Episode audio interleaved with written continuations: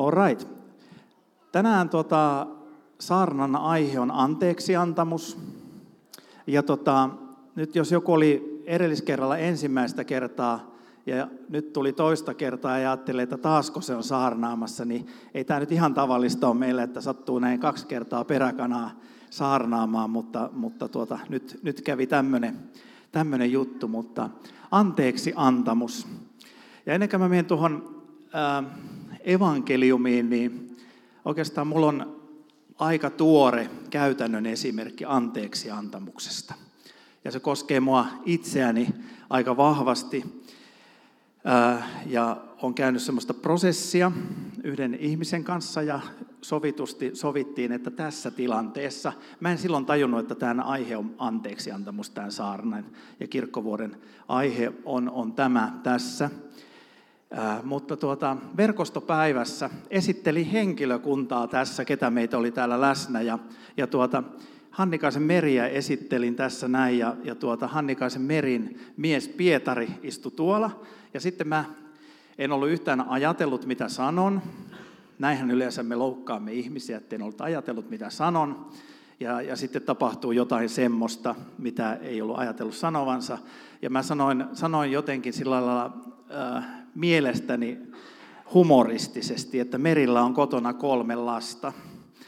Eli kaksi poikaa ja sitten Pietari. Enkä ajatellut sitä, koska puhun itsestäni usein tällä lailla, että meidän Annalla on tuota, tuota neljä lasta kotona. Ja mulle se olisi ollut ihan fine.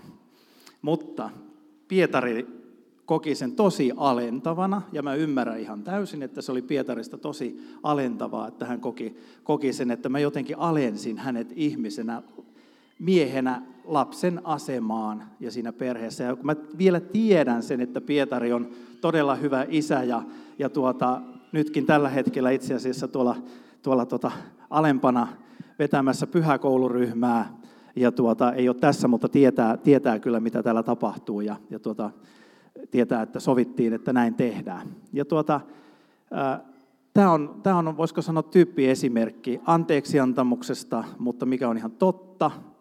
Eli, eli näinhän meillä usein käy. Ja tuota, mulle kävi nyt näin, ja tuota, olen vilpittömästi sitä pahoillani, ja sanoin Pietarille heti, että koska julkisesti menin nolaamaan hänen, niin julkisesti mulla pitää olla sen verran selkärankaa, että julkisesti pyydän anteeksi sitä. Ja jos se jostakin tuntuu, tuntuu siinä tilanteessa todella niin kuin hullulta tai loukkaavalta tai jotain, niin anteeksi myös teille siitä, koska se oli typerästi sanottu. Ei niin, niin voi ajatella, että huumorin varjolla teen, teen tuota jotakin.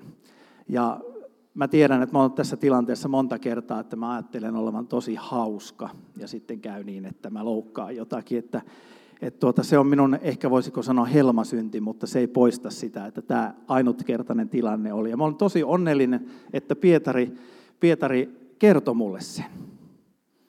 Koska anteeksi antamuksessa on vielä se puoli, että useinhan me loukkaamme jotakin ja joku ihminen ajattelee, että tai hänessä syntyy joku prosessi. Että miksi se sanoi näin, tarkoittiko se sillä tätä. Itse en ajatellut tarkoittavani yhtään mitään muuta kuin ajatelin humoristisesti sanoa, mutta toinen voi ajatella siitä yhdestä sanasta todella monenlaisia ajatuksia, että mitä minä ajattelen hänestä. Ja, ja tämä, on, tämä on se prosessi, mitä me usein käydään. Ja sanotaanko näin, että mä toivon, että jatkossakin, jos käy näin, että esimerkiksi kuka vaan meistä saarnassa. Itse kun puhuu postilaatikollekin ja koko ajan puhuu ja käy puhumassa eri jutuissa ja puhuu ja puhuu ja puhuu, niin tuota, väistämättä tulee se tilanne, että puhuu ohi suunsa jotain semmoista, mitä ei edes ajattele. Tai, tai ajattelee tosiaan olevan jotenkin kauhean, kauhean hauska ja sitten nolaa jonkun ihmisen. Niin jos käy näin, niin tuota, minä olen ainakin valmis joka kerta ottamaan sen palautteen vastaan, koska mun mielestä se on, niin kuin, se on, on reilua myös tässä hommassa, että, että tuota kerrotaan, että hei, että sä sanot mun mielestä nyt vähän hassusti tai tyhmästi. Tai, tai sä loukkasit mua. Ja, ja tuota, tässä roolissa on se kiva puoli, että tuota, jos tekee semmoista, niin tuota, on silloin velvollinen myös julkisesti pyytämään anteeksi. Ja näin se homma menee. Mutta me ollaan Pietarin kanssa tämä sovittu ja tämä oli erittäin hyvä prosessi, erittäin hyvä prosessi tätä saarnaa varten, jota mä en ajatellut yhtään siinä vaiheessa, että tämän päivän kirkkovuoden aihe on anteeksiantamus. Ja, ja tuota, jouduin käymään läpi monia asioita omalta kohdalta ja anteeksiantamuksesta. Mulla on vähän eri käännös, niin otetaanpa evankeliumi tonne ja luetaan se, se sieltä. Jeesus sanoo, jos te annatte toisille ihmisille anteeksi heidän rikkomuksensa, antaa myös taivaallinen isänne teille anteeksi. Mutta jos te ette anna anteeksi toisille, ei isännekään anna anteeksi teidän rikkomuksianne. Aika lyhyt, mutta, mutta voisiko sanoa, että siinä on, on tuota, oikeastaan koko raamatun aivan ydin, ydin hienolla tavalla esillä anteeksi antamus. Ja se myös esillä, että meidät on kutsuttu myös vapauttamaan itse itsemme. Eli usein juuri anteeksi antamus on se asia, jossa me sidomme itsemme aivan käsittämättömiin vaatekomeroihin tai kylmäkaappeihin tai, tai mihinkä nyt vaan ahdistamme itsemme nurkkaan. Joudumme semmoisiin prosesseihin, jossa me loukkaamme jotakin ihmistä ja sitten me ajattelemme, että minullahan on oikeutus tähän. Minulla on oikeutus loukata muita ihmisiä. Ja, ja tuota, siitä seuraa vihaa. Minulla on oikeutus vihata muita ihmisiä tai olla vihainen muille ihmisille. Ja näin homma etenee ja itse asiassa me vangitsemme itsemme niin, että me eväämme itse itseltämme jopa Jumalan anteeksiannon. Ajattelemme loppuviimeksi niin, että Jumalakaan ei voi antaa meille anteeksi. Eli voimme joutua tämmöiseen valtavaan prosessiin. Ja kahlita itsemme, niin kuin tässä sanassa sanotaan. Kahlita itsemme vankilaan, anteeksi antamattomuuden, katkeruuden vankilaan. Mä kävin oikein selvittämässä tätä ja löysin yhdestä materiaalista, joka mulla oli, oli tuota, itse asiassa viime kesältä parisuuden leiriltä oli tosi hyvä materiaali ja sitten mä löysin, löysin, kun mä olin laittanut itselleni, mä olen jossakin asiassa jopa järjestelmällinen, mä olin laittanut kohtaa anteeksianto itselleni tämmöistä materiaalia ja sieltä mä löysin tämän anteeksiannon määritelmän. Äh, anteeksianto on prosessi ja tietoinen valinta. Niin kuin kuvasin, että se on prosessi. Se on prosessi, jonka aikana henkilö lakkaa kokemasta kaunan, närkästyksen, tuohtumuksen tai vihan tunteita koetun loukkauksen, näkemysten eroavaisuuden tai erehdyksen takia ja lakkaa vaatimasta rangaistusta tai vahingon korvausta. Tämä on siis anteeksiannon määritelmä. Se tarkoittaa myös sitä, että henkilö lakkaa olemasta vihainen jollekulle tai luopuu kaunasta, närkästyksestä, mielipahasta tai halusta rankaista. Ja mun mielestä tässä listassa ei ole yhtään aihetta, mikä olisi tosi mukavaa. Ja silti me rakastamme, tai tuntuu siltä, että me ihmisinä joskus jopa rakastamme sitä, että me saamme loukata – vaikka ajatella, että eihän kukaan nyt halua loukata ketään. Mutta kiva on joskus pikkusen loukata. Ja jotka olette parisuhteessa, niin tiedätte tämän kahden kahden tuota taistelu. Meilläkin, meillä on kotona, paljastetaan nyt sen verran, että meillä on tämmöinen, vaikka meillä on yhtään tiettävästi italialaisia geenejä veressä, mutta tuota, meillä on tämmöinen italialainen perhe, jossa puhutaan hyvin äänekkäästi. Voitte kuvitella minusta, sen kädet heiluu ja, ja tuota, vaimoni on usein samanlainen. Meillä kaksi ihmistä puhuu hyvin äänekkäästi ja siinä väistämättä tulee se, että, että joskus tekee mieli pikkusen loukata sitä toista. Ja vaikka se, tunn, vaikka se on millään lailla kivaa, mutta silti sattuu niin, että pääsinpäs vähän sivaltamaan. Ja mun mielestä voisi vois niinku miettiä näitä, näitä tuota, että minkälaisia tekoja me teemme, kun me loukkaamme toisia. Ja edelleen täältä materiaalista löysin erittäin hyvän, hyvän määritelmän haavoittumisen tai, tai loukkaantumisen asteista. meillä on tämmöistä mustelmien aiheuttamista. Eli tahatonta loukkaamista, epähuomaavaisuutta. Sitä voi kuvata mustelmalla. Tönästään pikkusen toista niin, että tulee mustelma. Sitten meillä on tämmöistä viiltoa, eli tahallista loukkausta, loukkausta epärehellisyyttä. Ää, en tiedä kuinka monta lasta täällä on, mutta voisin käyttää sanaa pirullisuutta. Minusta se kuvaa sitä, sitä tuota hyvin sitä sanaa. Se ei ole nyt tässä tapauksessa mikään ruma sana, vaan, vaan kuvaa sitä, mistä lähteestä se on ensinnäkin tullut. Ja, ja tuota, mutta meillä on ihmisenä helposti tämmöistä, että me, me haluamme viiltää toista ihmistä, tahallisesti loukata, tahallisesti olla epärehellisiä ja aiheuttaa toiselle loukkaantumista.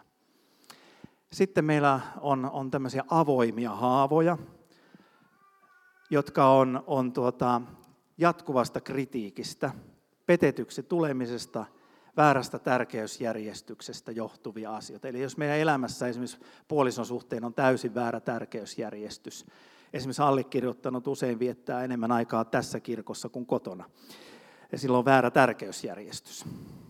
Ja, ja tuota, tämä saattaa aiheuttaa semmoisen valtavan avoimen haavan siinä toisessa ihmisessä. Tai, tai se, että me jatkuvasti kritisoimme. Tämä on meidän työpaikkojen sairaus tänä päivänä, jatkuva kritiikki. Eli, eli meillä on hyvin paljon tämmöistä jatkuvaa kritisoimista. Ja, ja tuota, usein se johtuu siitä, että meillä on niin paha olla, että me puramme sen pahan olomme siihen, että me kritisoimme toista ihmistä. Sitten, sitten loukkaantumista voisi kuvata vielä vakavana vammana. Eli siihen liittyy ne, mitä me olemme ehkä lapsena kokenut traumaattisia kokemuksia, fyysistä, psyykkistä, hyväksikäyttöä, väkivaltaa. Nämä on tämmöisiä vakavia vammoja, eli tämmöisiä loukkaantumisen asteita, jotka, jotka meissä on. Eli loukkaantuminen haavoittuminen näillä alueilla, niin se on kuitenkin semmoinen valtava koko yhteiskuntaa ja kaikkea meitä, meitä kahlitseva asia. Ja sen takia Raamattu ei puhu mistään muusta asiasta niin paljon kuin anteeksi antamisesta.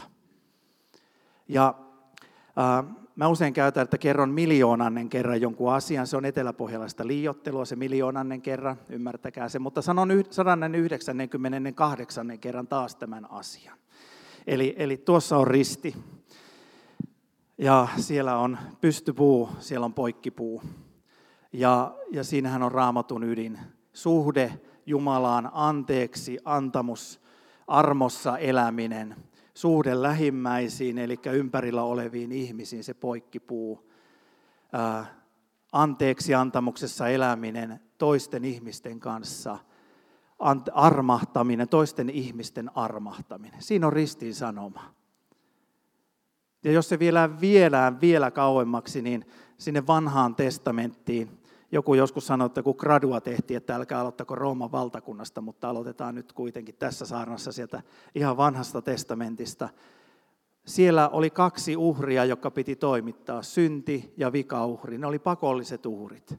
Syntiuhri kuvasi suhdetta Jumalaan ja vikauhri kuvasi suhdetta lähimmäisiin ihmisiin. Eli niitä asioita, millä me olimme rikkoneet toisia ihmisiä kohtaan.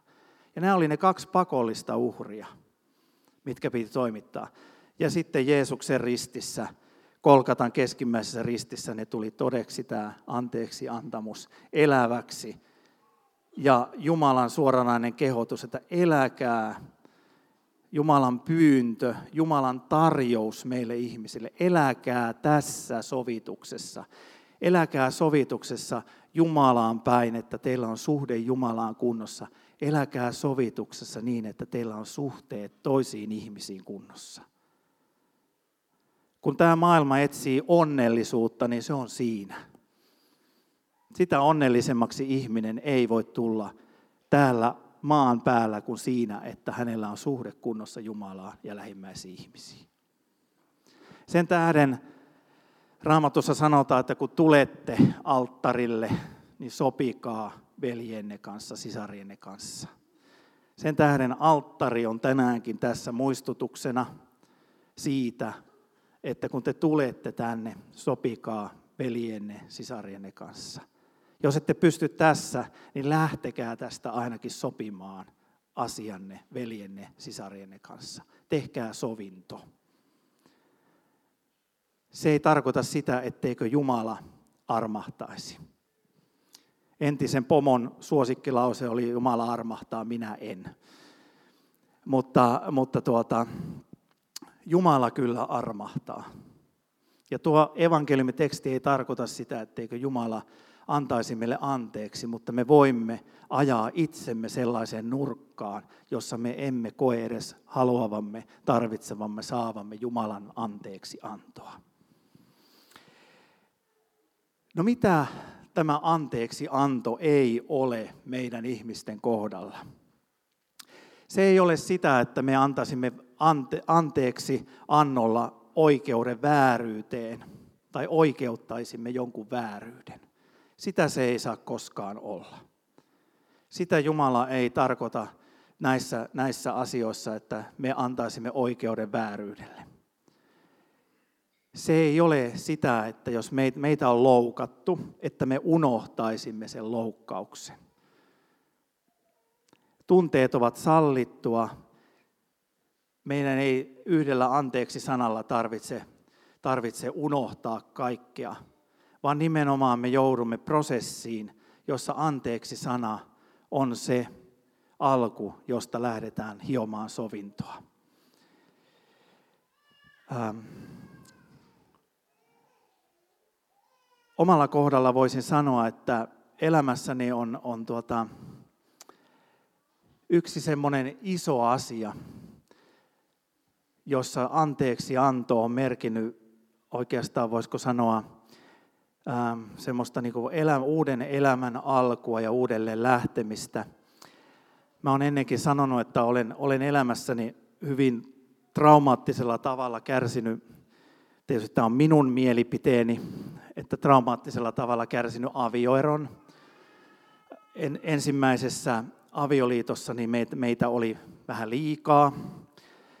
Siinä samassa avioliitossa, tai ei avioliitossa nämä muut ihmiset ollut, mutta, mutta sain huomata, että tuota, ää, meillä, meillä on vähän ruuhkaa nykykielellä sanottuna.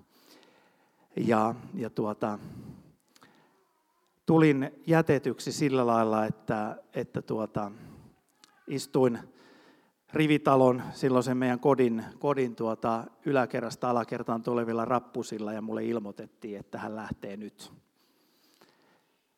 Ja sen jälkeen, ottakaa huomioon, että mä olen ollut 15 vuotta naimisissa nykyisen vaimoni kanssa, ja tämä tapahtui vähän ennen sitä.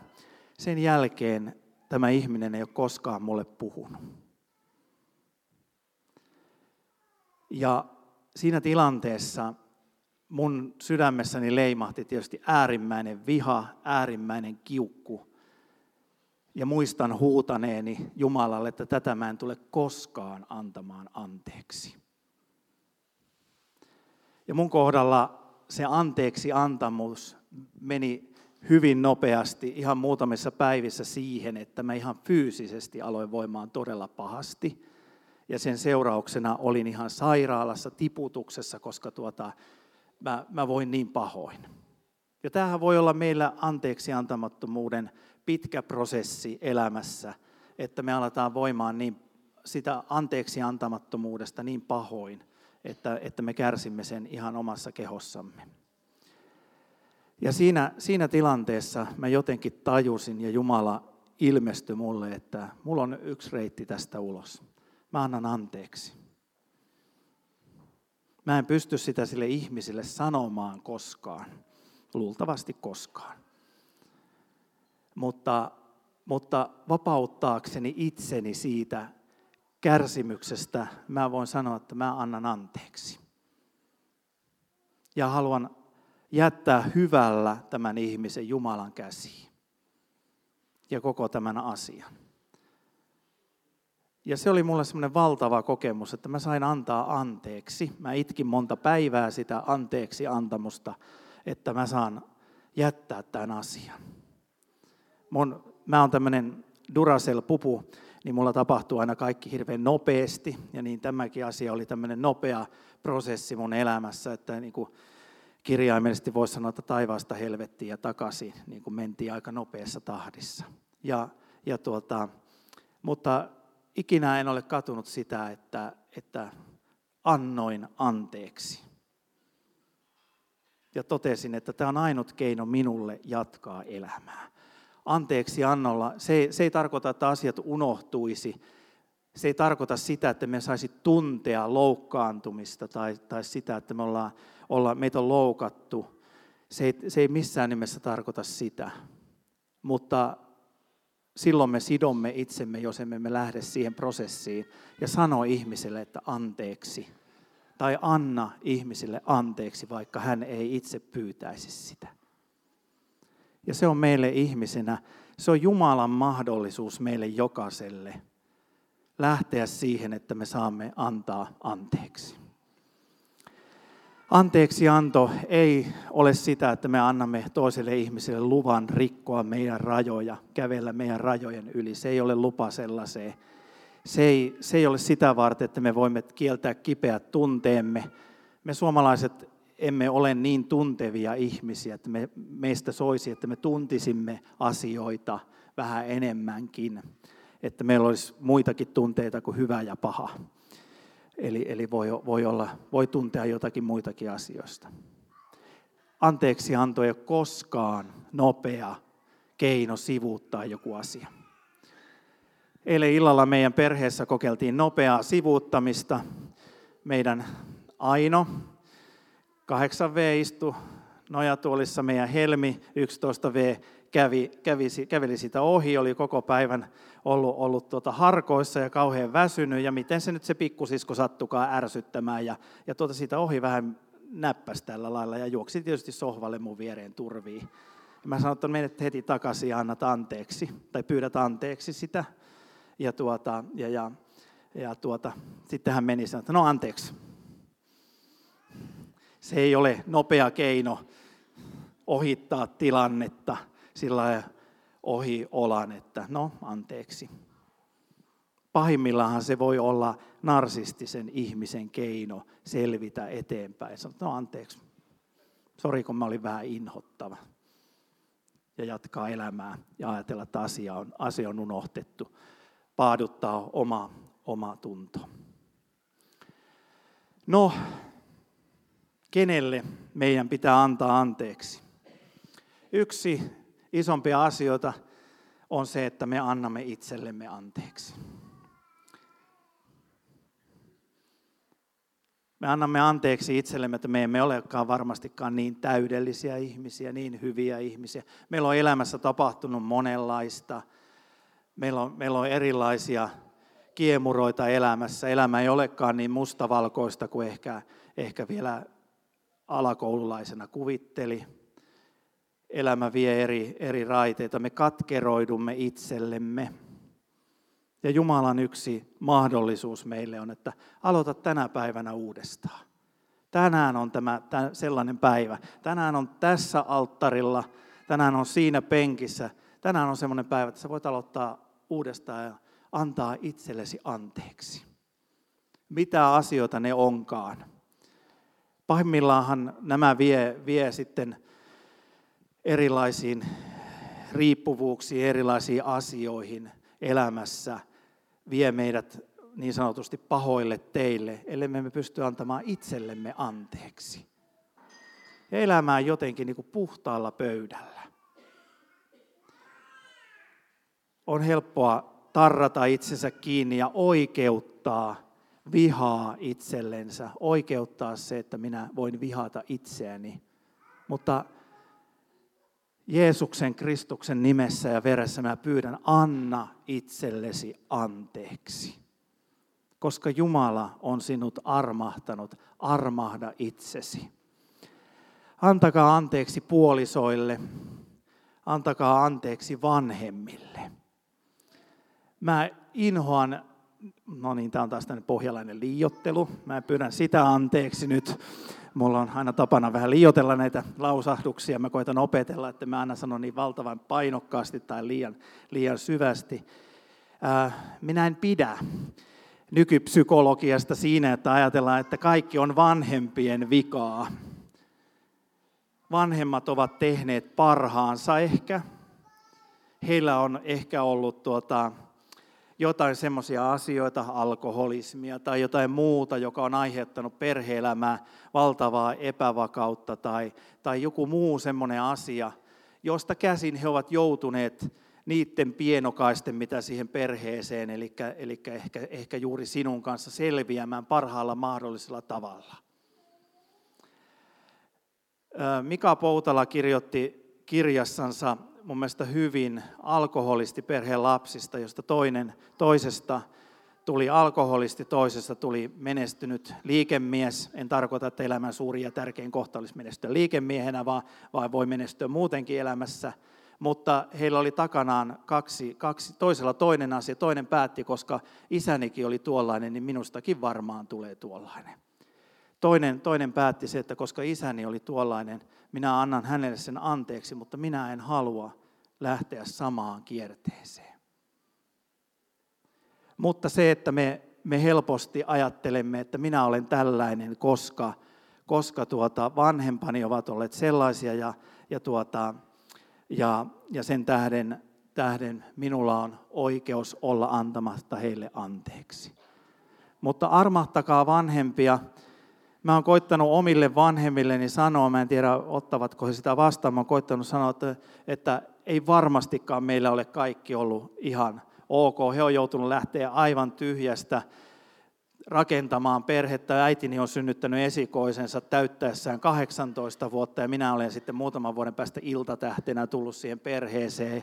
Kaikki on ollut kesken ja kaikki on ollut, ollut tuota, hyvin, hyvin monimutkaista, ei ollut niin yksinkertaista. Ja silti nyt on elämässä niin kuin suhteellisen hyvin niin kuin päässyt eteenpäin. Ja mä oon koittanut sanoa, että mä annan sen anteeksi, että ei sitä tarvitse niin kuin miettiä. Että ei niillä, niillä ole sinänsä, sinänsä tuota, niin valtavaa merkitystä loppuviimeksi tässä päivässä. Että jos me voisimme ne käydä läpi ja antaa anteeksi. Vaikeinta on, on tällä hetkellä, minkä kanssa itse taistelen niin kuin vanhempien suhteen, on omat, omista isovanhemmista, isoäitini, joka vielä elää. Ja meillä on ollut elämässä monia semmoisia kohtaamisia. Isäni on aina sanonut, että isoäitini on kaksi kertaa elämässään joutunut pyytämään anteeksi ja kummakin kerrat multa. Ja, ja tuota, se voi kertoa jotakin siitä, miksi me olemme käyneet aika, aika moista debattia. Ja nyt kun hän alkaa dementoitumaan ja, ja tuota, elämä selkeästi yli 90 kääntyy niin kuin ehtoopuolelle, niin, niin tuota, mä olen tässä niin kuin viimeiset viikot miettinyt, että tuota, nyt mulla on mahdollisuus antaa anteeksi ja pyytää anteeksi.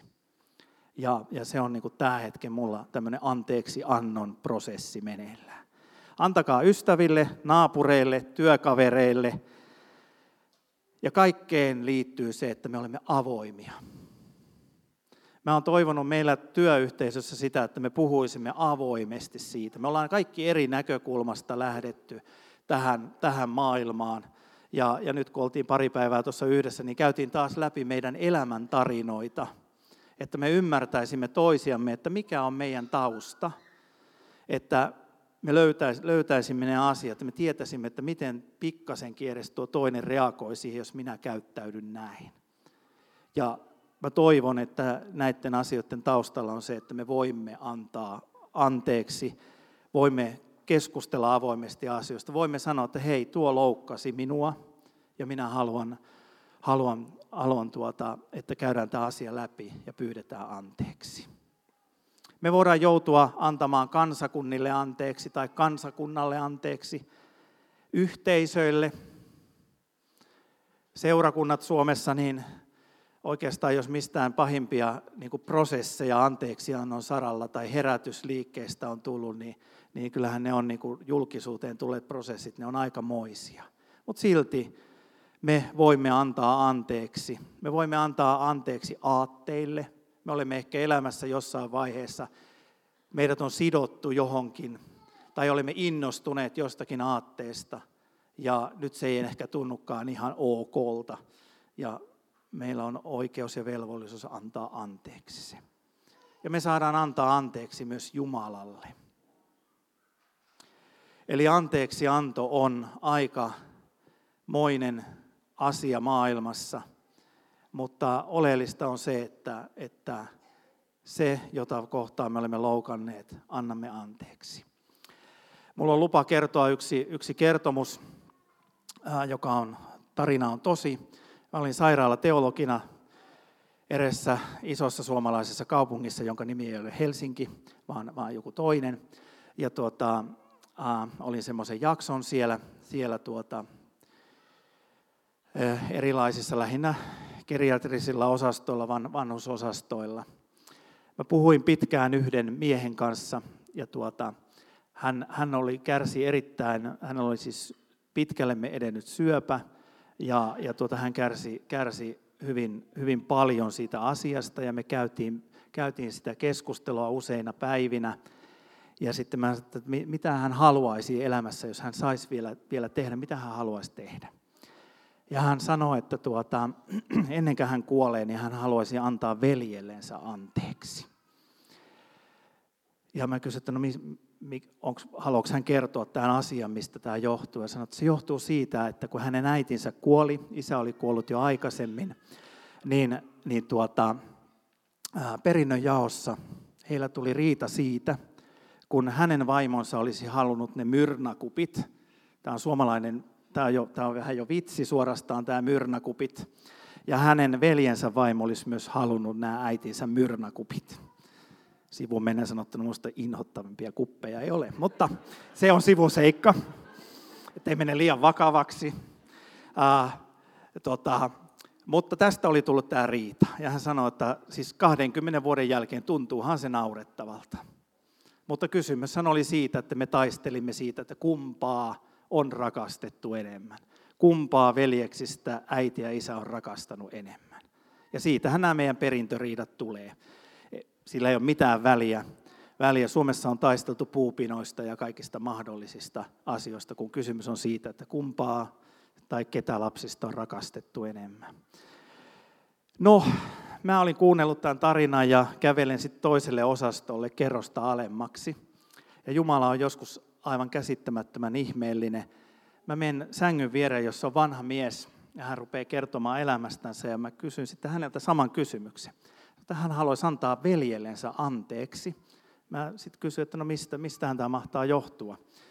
Ja sanoi, että, että, tota, semmoinen, että heille tuli, kun hänen äiti kuoli, niin semmoinen tyhmä riita, että hänen vaimonsa olisi halunnut hänen äitinsä myrnäkupit, ja hänen veljensä vaimo olisi halunnut nämä myrnäkupit. Ja mä sitten, sitten tuota, kysyin häneltä, että haluaisiko hän tehdä tämän sovinnon, jos se suinkin on mahdollista. Ja siinä sitten teologi Parka juoksee sairaalan käytävää toiseen kerrokseen kysymään tätä toiselta veljeltä, että haluaisiko hän antaa anteeksi tässä tilanteessa, jos se on mahdollista nyt. Koska se oli tietysti hänen toiveensa ja hän oli ihan, ihan viimeisillään. Hän oli kyllä kristitty, että hän on, hän on tänä päivänä jo paremmassa paikassa. Ja tuota, että totta kai. Sitten minä taas juoksin kerrosta alemmassa sanoin, että voisiko tämä, jos mä autan hänet pyörätuoliin ja oli aurinkoinen päivä, mennään tuonne ulos, mä vien sinut pyörätuolilla tuonne odottamaan ulos ja sitten juoksin toiseen kerrokseen ja, ja tuota, kärräsin pyörätuolilla tähän veljen. Ja te ette voi käsittää, mitä 20 vuoden jälkeen, kun nämä kaksi sairasta viimeisillään tästä elämästä riippuvaa ihmistä kohtaa ja, ja pystyy antamaan anteeksi. Mä en ikinä varmaan elämässäni unohda, että vaikka mä, vaikka mä dementoisin syvällä, mä muistan sen tunteen, mikä siinä oli. Se oli, se oli jotain niin käsin koskeltavaa. Että nämä kaksi veljestä sanoivat, että se oli maailman tyhmin riita. Ja se, mikä harmittaa, että elämässä 20 vuotta meni tämmöisen asian takia. Koska ne myrnäkupit oli jaettu kahtia ja kumpikin oli ostanut puolitusinaa lisää että sen takia ei niin kuin elämästä kannata jättää anteeksi antoa antamatta. Että aina, aina on ehkä tämmöinen mahdollisuus. Ja jos teillä on nyt joku tämmöinen, niin mä voin lahjoittaa. Meillä on suvussa niitä myrnäkuppeja ihan hirveästi. Niin tota, että siitä ei kannata riidellä. Mutta kaiken, nyt tämä tietysti, tietysti jollakin lailla hauska ja humoristinenkin tilanne, mutta kaiken tämän lopuksi se päättyi se tilanne siihen, että tämä toinen mies kuoli siihen pyörätuoliin mun edessäni, koska hän oli saanut antaa anteeksi, hän oli valmis lähtemään. Se helpotuksen tunne, minkä mä näin hänen kasvoltaan, se tunne siinä tilanteessa, oli jotain niin järisyttävää. Ja hän sai antaa anteeksi ja lähteä tästä ajasta kirkkauteen. Ja, ja tuota, mä en ole ikinä ollut ihanemmassa tilanteessa. Mä en ole ikinä, mä olin sitten vielä siellä hautajaisessa, mä en ole ikinä itkenyt hautajaisessa niin paljon, muuta kuin omien sukulaisten tietysti, mutta, mutta se oli jotenkin niin semmoinen valtava tilanne.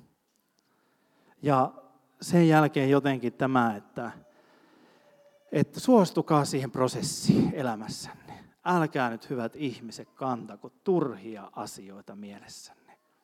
Suostukaa siihen, että Jumala on tarjonnut, meidän Jumalamme on tarjonnut teille ja meille kaikille sen mahdollisuuden, että me saadaan antaa anteeksi ja unohtaa tämmöiset tyhmät asiat ja jatkaa elämää eteenpäin.